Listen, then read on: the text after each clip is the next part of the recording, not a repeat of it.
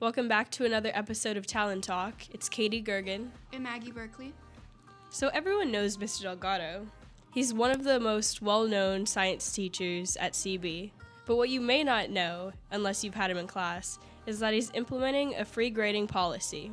We talked more to Mr. Delgado about how he's implementing this into his classroom and some of his successes and failures. Hi, Delgado. Hey, how's it going? Good, how are you? I'm doing really well. Okay, so well, what are you involved in at CB? Um, I'm involved in cross country. I'm involved in vinegar. I take a trip to Yakima. I'm involved in teaching science, and also I work with the robotics team. Wow, I didn't know that you worked with the robotics team. Yeah, yeah. What do you guys do? Um, right now, they're working on their third year of underwater robotics, and for the last six years, we've been part of the robotics, what's called FIRST. Uh, it's FIRST program, and we do a mentoring program for those kids in elementary and middle school who are doing Lego building robots, and so it's kind of cool. You know, I heard they're pretty good. yeah, they are really good. They won three first place trophies last year Wow. at uh, at the robotics competition. And you said they're like little kids? No, these are high school kids. Oh, okay. You know, but yeah, our teams have been pretty good. Are you the only? No, Miss Hendry helps, and also Mr. Um, Brassard.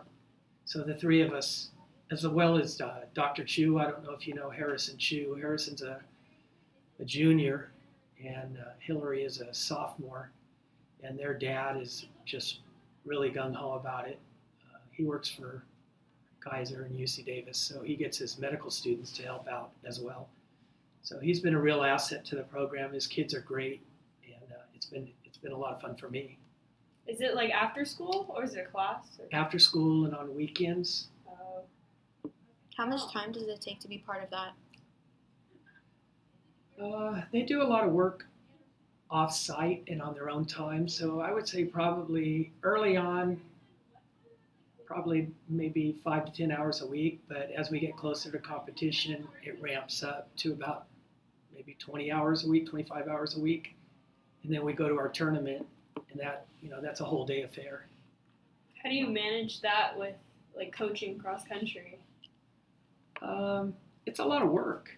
I mean, when you think about it, we try to do things on weekends, but I also have my, you know, my wife and mother-in-law, so I got to take care of them. So we have to sh- split the duties. Um, cross country, I've got a couple of really good assistant coaches, Mr. Reel and Miss Martin, and uh, that helps a lot. Um, then you throw in the teaching part of it, and uh, it's a lot of work, but I don't know. I've only been doing it for 32 years, so I guess I'm pretty good at it now. Only. Only yeah, uh, you're an expert by now. I should be anyway. Yeah, let's hope so. Yeah. So you mentioned how you only go to one Venever every year, and it's the same one. It is. It is. Several years ago, uh, I was contacted to do a Venever to go to New Orleans, and the idea was to do an environmental Venever. And so at that time, it was about five years after Hurricane Katrina, and New Orleans was still having a tough time with the rebuilding part of it, and uh, a lot of the uh, I don't know trees and stuff had been taken out uh, due to the hurricane, and so we went back and we helped rebuild house, and we helped replant some trees. Uh, actually, we planted 250 trees in a morning, and then we did some planting along the Lake Pontchartrain uh, later on that day. But that was my first environmental Venever, and from there, just kind of blossomed into the Yakima thing, uh, where we went up again. We did some restoration, and then working on the Indian reservation. Uh, I've just been doing it ever since. How many years have you been doing it? Four, I think Okay. now for Vent. Yeah, either three or four. what keeps drawing you back to that one specifically? Number one, I, I like the whole Native American philosophy of stewardship. Um, but at the same time, I you know I've made friends in Yakima, and it's a different environment. You know, when you go on an Indian reservation, Native American reservation, you it's not anything we've ever seen here in, in the Sacramento region. Um, and it just, I don't know, it just opened my eyes to a lot of the um, injustices that were put upon the Native Americans. And again, I like their philosophy of life, so it's just easy for me to go back. What do you think the students get from going to Yakima? Well, they get a week with me. Like, I don't know if that's good or bad, but it's, we have fun. Um, I think it's nice when when students get to see how other people live. Uh, we know that, that there's a lot of poverty on the uh, reservation, and they go without a lot because their circumstances uh, to, historically have not been good. But at the same time, when you meet some of these people, they're just they're so happy and content. No, they know they have a rough time of things, but they're trying to make things better. They're appreciative of what we do to help them, but I think we're also, the students learn. They learn something different than what they've come from. And I think, you know, anytime you can get into someone else's culture and be a little bit uncomfortable, it's going to make you a better person. Yeah, and you try to like teach your kids these lessons every day in class with like your Delgado dailies. I do. Oh, I remember those. Yeah. Some of them like didn't even have to do with science. It was just like sometimes it, like we had to obviously do scientific notation that kind of things, but you also like made us think about real life and like real life situations. And Yeah, I, I mean, that's high school Yeah. to me. I mean, we those of us who've been teaching a long time say the same thing. You're going to learn the information again if it's important in your life. True. But there are relationship things, there are life skills that we hope you take with you when you graduate from Christian Brothers, and then you pass them on to other people. So, and I think Ya- Yakima Benevera experiences do that too. So is that kind of why you implemented the self-grading policies? Oh, we're moving on to that. Yeah. Yeah, I think, you know, I don't know, I have some really strong feelings about grades, and I understand that the colleges demand them, and I understand. But a lot of times students learn compliance with grades. And it's not about the learning, it's about the end result. And sometimes the just the means justifies the ends, and that to me is wrong. When students feel the need to cheat, plagiarize, copy, then what are they getting out of it? If they are only memorizing for a test and they're not learning the processes, then of what value was that test other than just a number? Um, and so my goal with going gradeless was simply to say to students, you know, you can have agency in your your scores, your grades, your learning here in high school. You don't have to wait till college to figure out how you learn best, what you learn best, and you know that's why when I say gradeless, it's not really gradeless because the students are responsible for scoring themselves. And then if if I don't feel that they're being honest or fair, then we have a conversation, and that's not always about them scoring themselves too high. Oftentimes, students score themselves much lower than I would have, and I have to go back and say, hey, you know what? Let's take a look at this again because you did this, this, and this correctly. Why are you being so hard on yourself? And so, you know, once we get past the whole compliance thing and students learn that if I make a, if I make a mistake, I can make it better. You know, and I'm learning that if I do this again, then and the result is the same, then I have to change. And so I always allow students to redo work. I let them turn things in late, uh, which a lot of people are really uncomfortable with. But I think the bottom line is I think it works for me and my students. Not all students like it. Yeah. Because it's really hard when somebody says to you, when they go, Well, what's my grade? I don't know. What's your grade? Because they, you know, nobody's ever asked you guys to self assess, Yeah. Mhm. right? And so when you have to judge yourself, uh, that's hard. That's hard because you always, somebody else has always done that for you. Would you say that's like the biggest challenge you faced with this policy? Like just the students always like think their anxieties and stuff.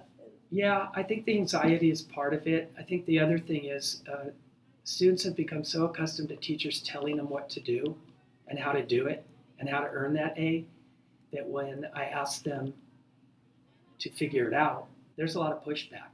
A lot of times when I explain it to parents in back to school night, you know, the parents are sitting in the back nodding their heads like they agree with everything I'm saying, but I continue to get emails, you know, well, why did my son get this grade? Or, or you know, why can't he do this and, or she do that? And it's like, they can't, you know, but they, they have to make the decision, I'm going to turn this in again. I'm going to do the extra work necessary to improve my score because I know I can do better. So, and that's that's generally the pushback. Are there any like negative things that you wish didn't happen with this grading system, or do you just like it how it is? No, I th- you know it evolves like anything. Um, I, for me, one of the hard things is uh, there are some students who just aren't motivated, and so they won't won't turn in work, and so I have to get on them about turning in their work, and a lot of times work comes in late. Um, and it usually, you know, when it comes down to the semester grade, then all of a sudden they want to turn in a lot of work, and I'm okay with that, but it puts a lot on me Yeah. to input it. But I still, it goes back to the same thing. You know, what are they learning? What are they taking out of it that can be a benefit to them when they get into life, into a job, into school, into a relationship? Where I made a commitment, I'm going to follow through on that commitment. I'm going to do the best I can. You know, that's one of the things my dad used to always tell me. Um, if you're going to do something, do the very best you can the first time. Otherwise, you're going to have to redo it, which takes more time, more effort, and leads to greater frustration. So, seems to work for me. Yeah. Yeah. Was it hard getting um, the administration to let you do this, or were they? No, they okay were pretty pretty okay with it. I think uh, I was kind of sneaky in that I waited. You know, when Mr. Orr was new, I said something to him, and he's like, "Hey, that sounds kind of good. Keep me posted on how things are going. Make sure you get things into the grade book so parents have an idea of what their kids are doing." And I, I've tried to do that. Um, that way, parents have an idea of where their kids are. Uh, but no, I think the administration was good about letting me try it and I think science lent itself to that. I don't know if they would be willing to let it go in other classes, but I know when I talk to other teachers about it, they like the idea, but they don't want to implement it themselves. Yeah. What do It's definitely a lot of stress on you. Well, when like when like kids are turning everything in last minute and everything just like piles up. yeah, it can be, but you know those those zeros are usually motivation to get things moving a little Yeah. quicker, right? Right. Yeah. Yeah. What do you think is like the hardest thing for teachers to like actually implement with the grading system? Like, what do you think is stopping them? without judging anybody, I think what it comes down to is the history of being a teacher and the expectation being a teacher is that you always have control over your classroom. And that means you have control over your students. And it's hard to give that up after years and years of doing the same thing. I mean, that's how our system is, is has developed over time. You know, we talk about the sage on the stage. You know, the teacher's supposed to be the expert. And we are. There's no doubt about it. We have more education. But at the same time, um, students have a lot more in their head and in their in their abilities than they give themselves credit for. So I think teachers have a hard time giving up that control. They think they're going to lose control of their classroom. Um, and I, you know, I worried about that at the beginning too. But and I had to give up really trying to uh, hold on to that. Let students make some decisions for themselves. I mean, you guys are going to have to do that. You know, for you two a year from now, Yeah. that's going to be what you're going to have to do. And so, if I've been doing everything for you for 12 years, and now you get out into college and somebody says, "Okay, here's what I need you to do," and they don't talk to you again about it until the quarter, and you haven't been keeping up on it because you don't see any value in it, your college career is going to be kind of bumpy. I remember you kept on giving us worksheets, and you were you were like, "I'm giving these to you, but I'm not assigning them to you as homework." And then I would never do them, and then the tests would come, and I'd just be like, oh no, like I don't know what to do, just because I know those were practice things that could have definitely helped me, but you just didn't like force us to do it like any other teacher would. Right. Well, one of the things I've always I've said now in the two two and a half years I've done this is that um, I'm trying to give you resources to help you improve. I can't make you use those resources, and I know that's really hard. I'm doing that with Honors Chem right now, and they, you know, the question is always, uh, is this going to be graded? Not necessarily, you know, but it, I guarantee it's going to help you better understand. Um, and some kids will take me up on it, some won't. But I still think, you know, in your world, everything in the digital realm is a resource for you. And so if you know how to use those, all the resources in the world aren't going to help if you don't know what to do with them when you get them. And so if I can train or help students understand the value of the resources I give them and realize, help them realize it's not just about the grade. It's about using those resources to improve the things that really matter. Worksheets don't always Yeah. really matter. Yeah. More than anything, do you think it just teaches your students kind of responsibility and like holding yourself accountable? Yeah. Absolutely. I like the idea. The thing that sold me on this originally was the idea that students could retake ownership in their education. Yeah. That it wasn't me doing something to them, it was them doing something for themselves and feeling a sense of pride at their accomplishment without me saying, you're a 4.0, or you're a 3.2, or you're a oh." 2.0. Yeah, it's crazy how much weight we put on grades. Like in this age, Yeah. like Yeah, it's Oh. like a big deal just for Yeah. college. Yeah, I mean, they say that colleges say they don't necessarily want it, but we know they do. yeah, because they still have to figure out 7,000 applicants and who's going to make it and who's not. So how do you do that fairly? Well, but I always ask, and so did my some of my colleagues who uh, also are teachers going gradeless. They ask the same question. You know, um, what are colleges doing? Why are we just creating numbers, making these kids numbers? And they'll say, well, we want kids who can think, and we want kids who can problem solve. But if we're telling them how to get a 4.0 and we're and then all of a sudden a 4.0 is not enough, so you got a 4.2, and a 4.2 is not enough, so you got to get a 4.3. And you know who's the one that took the most AP and honors classes to get the bumps? And uh, I don't know. I don't think it's doing you guys justice. no, and then they want extracurriculars and everything. Is I think that's why kids nowadays have like so many mental health problems. It's just like it's, there's too much weight on everyone. Yeah, and and the things oftentimes the things that don't really matter in the long term, um, a lot of importance is placed on them when you guys are young, and it's it's too bad because you know, it's a good it's a good training device to have you guys go through seven periods a day. At the same time, when you get to college, you're gonna have four classes a week. Mm-hmm. yeah, you know and i mean how many times students come back and say oh my god i have so much time to get my work done you know where with us we're slamming you you know six seven periods a day homework in every class and so on and so forth so yeah, When you say like grades don't matter, like you would always tell my chem class like, oh, this grade doesn't matter, but then um, colleges demand like a certain percentage for the semester grade. yeah Like they look at that. What do you mean by like grades don't matter? well in the sense of it for me i know that grades matter and that's why i score everything out of four you know, or ask you to score everything out of four because I know that they, whether I like it or not, they're going to matter.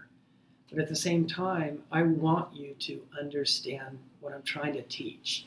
You know, it might seem, not seem like it's important to know how to balance a chemical equation.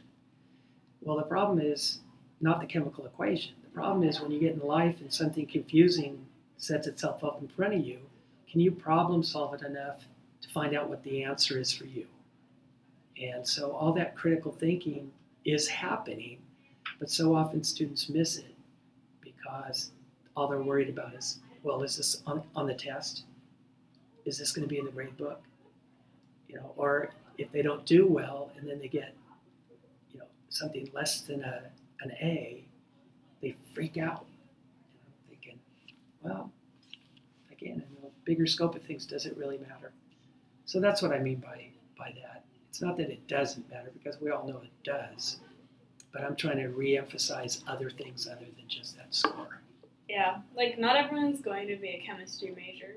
Like what's important is that we're learning how to problem solve and just like figure things out for ourselves. Especially entering high school, I think it's important that we get more freedom to like make our own decisions and like I don't know, just not be force fed everything. I agree. I, I like that idea. Um, I wish more of us did that and more of us thought that way. I don't know. I have a lot of faith in this generation and in kids this age. And I, I say kids, you know, lovingly.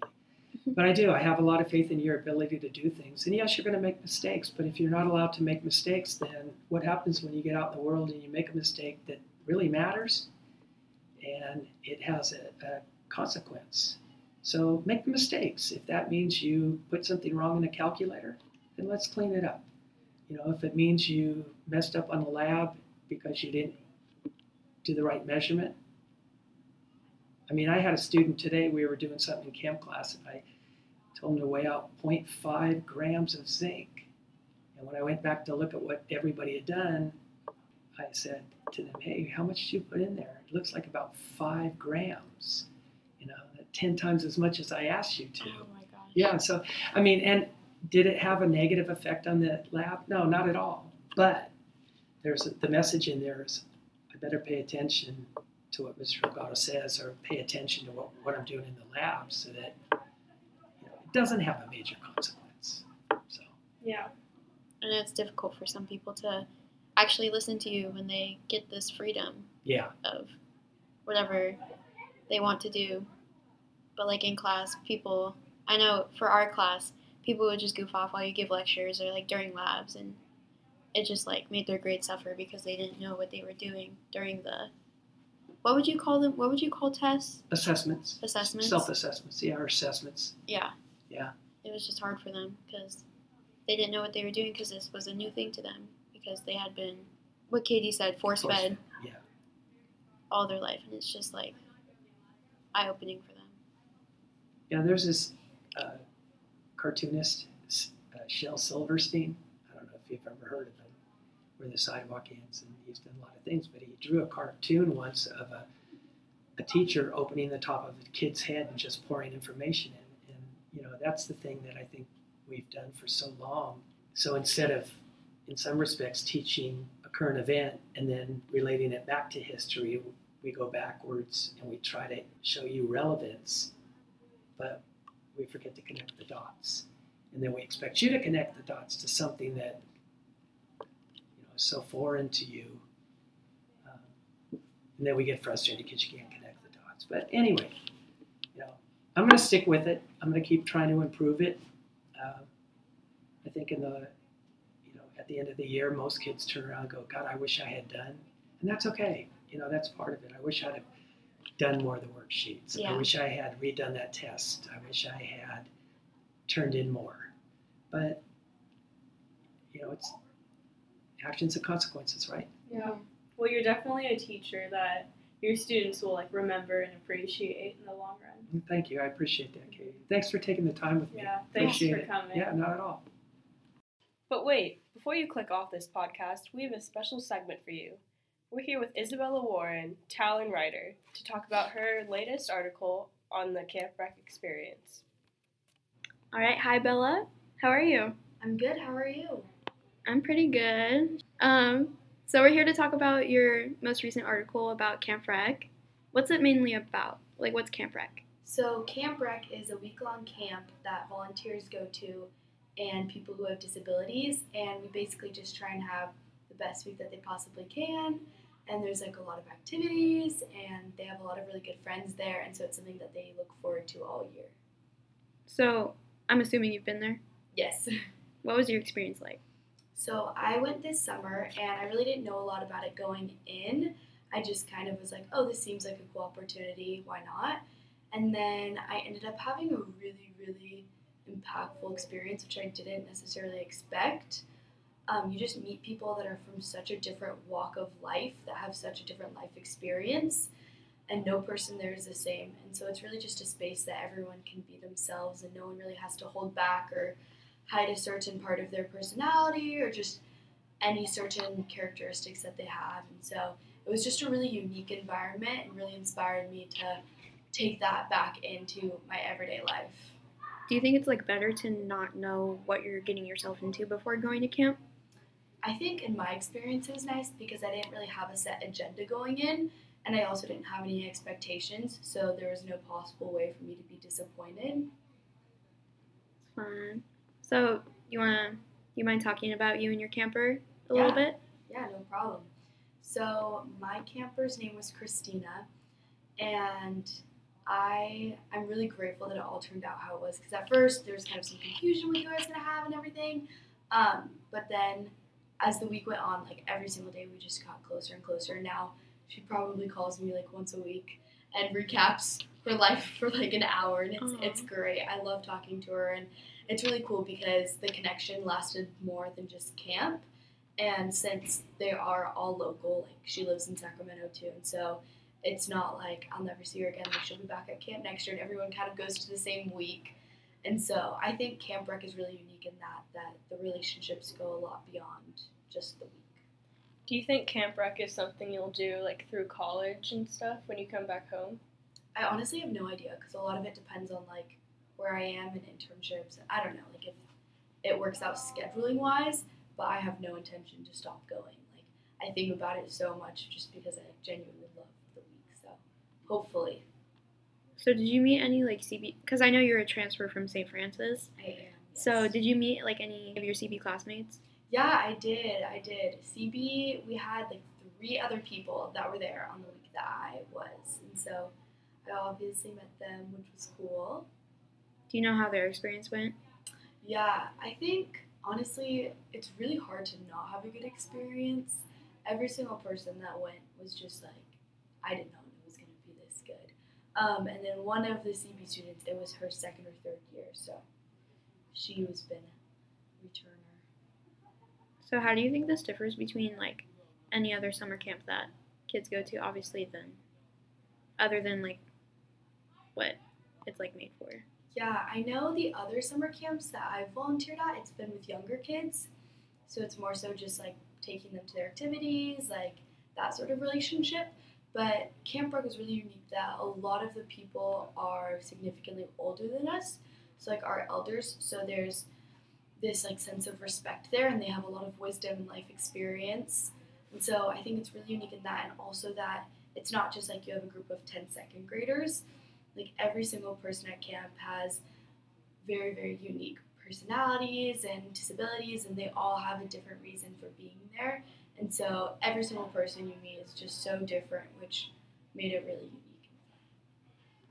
I know that Jesuit, like that's one of the trips that they can do to meet their like required service hours, right? yeah Does St. Francis do that? st francis it's like advertised or like talked about as an opportunity to the students there but it's not something there's no required service trip there Do you notice a difference between the like different schools and the counselors that come? That's a really interesting question. Um, I think the Jesuit boys have a much different experience because for them going in, it wasn't as much of an option. It was just kind of like, okay, I need to do one. I'll choose this one. Cool. Like got that out of the way. And some of them are there genuinely because they found it or they wanted to and stuff. But I think it was cool because all of them and all of the CB students and St. Francis girls, like everyone still had a really, really cool, unique experience, whether they were forced to or had to or wanted to or whatever. But yeah, there's definitely a different motivation if it's something required versus if it's just something you choose to do. Did you make as strong of a connection with like the other counselors as opposed to your camper? I think I did, but at the same time, when you're there, you're really just focused on the day, or at least tried to be, because it is kind of easy to get distracted because you have so many other high schoolers there and it's like a really well-known thing and so you're taking pictures and stuff like that. But i think it was really important for me to just kind of be present with my camper and just get to know her and the other campers in my group and stuff. So while i did get closer with the other students i think that it wasn't necessarily like a takeaway from it. Yeah. I think if there's anything else i would say it was just that like anyone can go because it can be kind of an intimidating thing. Like it's a lot of responsibility and it's a week and it's overnight and you're like have a set camper it's like a one-on-one thing. But honestly like anyone can go. They really help you through it and walk you through it and it's not overwhelming at all and there's always people to help you and stuff. And so if anyone's considering going like don't be scared and know that like you will get help and that you don't have to like have all these qualifications beforehand. Would you say that that like everything works out how it's supposed to be in the end? yeah, like for sure, like everything just kind of falls into place. And there are a lot of people that have been going for a lot of years and they really know what they're doing. And so they're never like confused or anything. It feels like in a way that you're like in the way that you're explaining it, it seems like you also feel like you're a camper in a way. Yeah, no, you get so much more out of it than you get probably, which I feel like it's like that with most service opportunities. It's like you go there to help, but really you're just taking so much out of it. Um, so yeah, it's like you're learning from them, and they teach you so much, and so it's like then it feels like I'm not even there for anything for them. So All right. Thank you for coming in. It was a pleasure having you. Thank you for tuning in to this episode of Talon Talk. Everyone, be sure to go check out Isabella's article, Camping with Compassion.